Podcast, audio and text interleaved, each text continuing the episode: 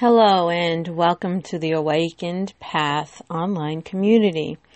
I am your host, Independent Spiritualist Minister Reverend Candace Nadine Breen.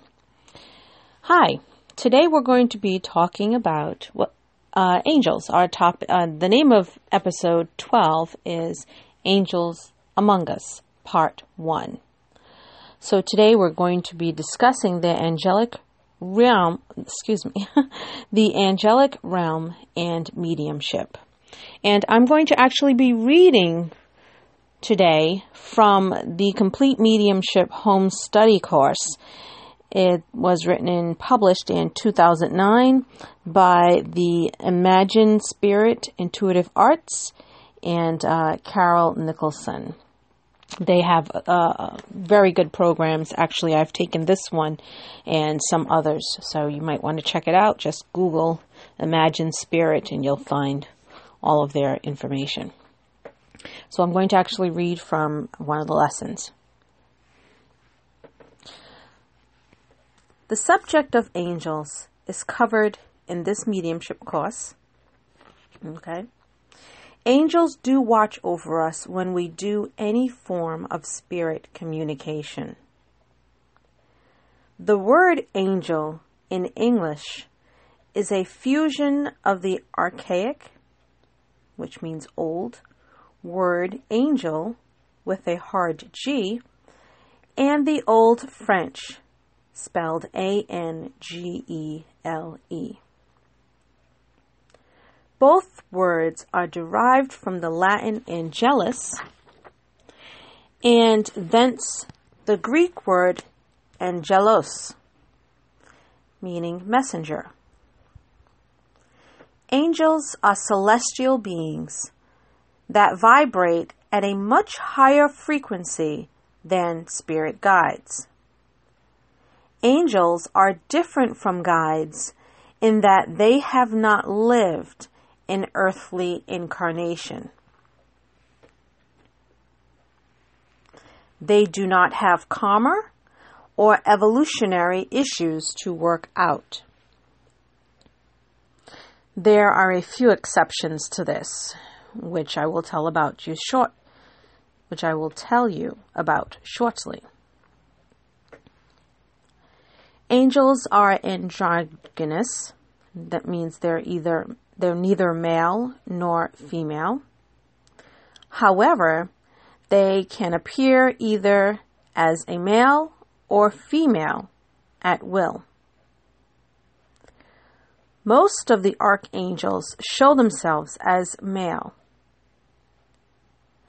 Angels are the nurturers and protectors of humans as well as messenger bearers for the divine God source. Their magnificence is so great and their vibration so high that individual groups of the uppermost hierarchy of angels can be in constant can be in the constant presence of the God source without harm. Not only are angels messengers, but they are also part of our consciousness, representing realms beyond mental thought. The human consciousness needs form, so the light of spirit takes on the physical form of an angel to encourage direct communication with God we create a dimensional blending which enables them to appear in a form that is acceptable to us. Though the appearance of angels change from culture to culture, almost every culture around the world has stories of angels. There are angels in the Christian, Judaic, and Islamic law. Angels are reported in ancient Assyrian, Mesopotamian, Buddhism, and uh, records, excuse me. In primordial shamanistic spirituality, For most indigenous peoples, stories of bird like beings descending from the stars are universal. In almost all depictions, these beings are pictured, pictured as looking half bird and half human. Ancient Greeks called them Horae. Vikings called them Valkyries. In Persia, they were the Freshata. I probably miss I probably butchered it, but it's spelled F E R E S H T A. And to the Hindus, they were Apsaras.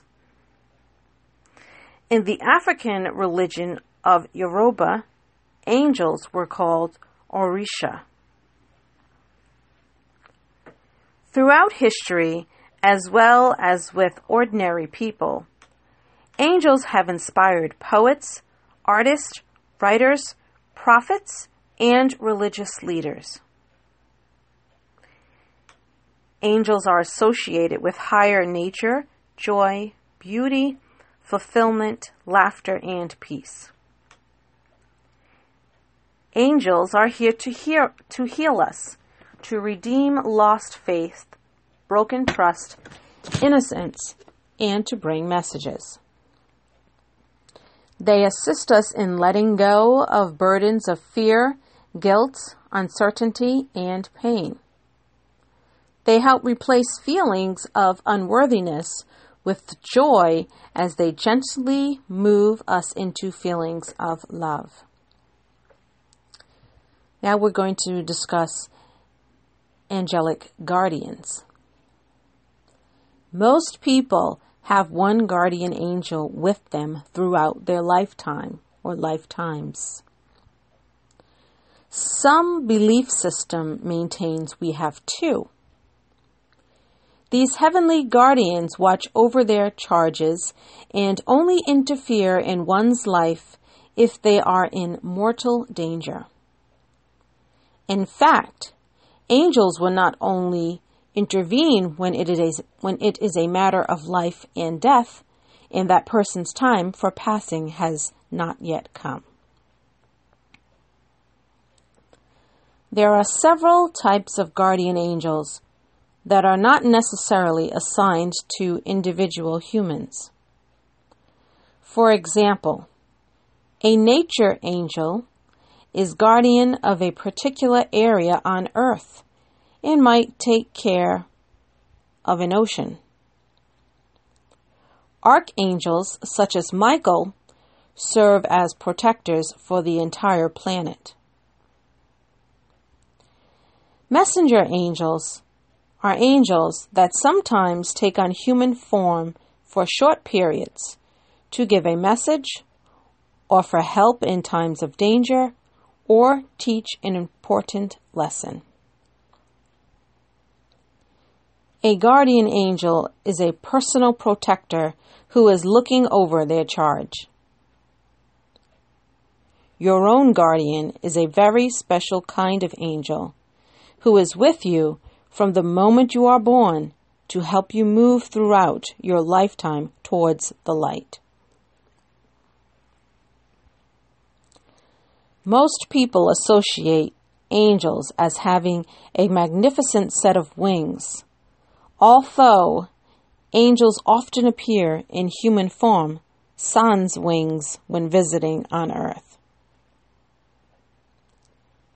These angels may materialize when needed in a crisis and then mysteriously disappear after the event. They will usually take a form which is comfortable to the individual to whom they appear. They can appear as male or female, young and old, and in all different races. They may appear well dressed, in robes, or shabbily attired. No matter what form they take, angels offer guidance and help in a non intrusive way. How can you recognize an angel? Though the numbers of occurrences of angelic visitations is growing rapidly, most often angels aren't seen, but are felt. There are different ways to tell if you are in the presence of an angel.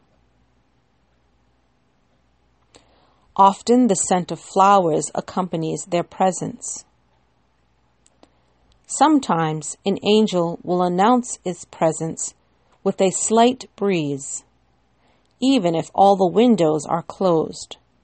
Or sometimes one might hear the faint sound of bells or chimes.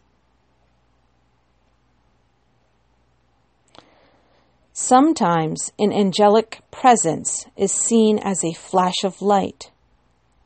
But the most common way to tell if you are in the presence of angels is by noticing a warm aura of love or a feeling of, of electricity in the air.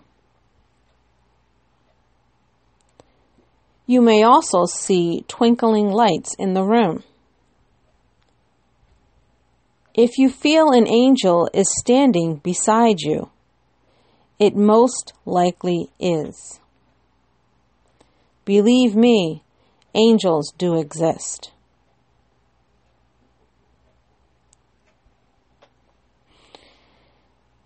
Although angelic influences during mediumship are minimal, it's comforting to know angels are always here to assist us with great power and love.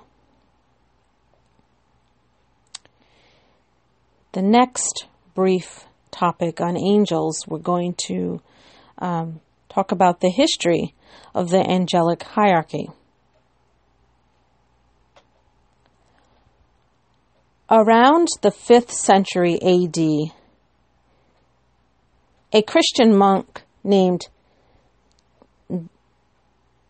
Dionysius, excuse me, wrote a book, The Celestial Hierarchy. Also, during the Middle Ages, other monks expanded on the schema organizing angels into several orders called the angelic choirs.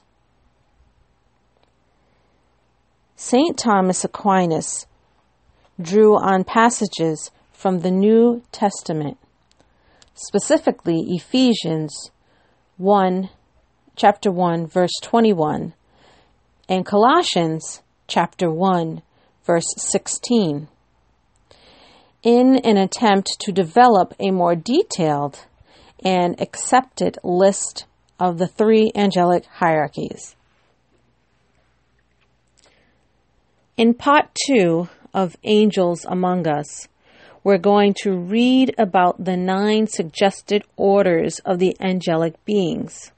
Number one being the highest order and the closest to the divine source. Now, think of these hierarchies as spheres, like rings around the divine source, source, similar to the rings surrounding Saturn. So, thank you for listening. As always, you may visit my website www.awakenedpathonline.com. Again, that's www.awakenedpathonline.com. You can you can join in on our forum. We have a book discussion going on for this month. You can check that out. You can submit comments. Tell me you like me, you don't like me, etc. Until then, enjoy your day and blessed be.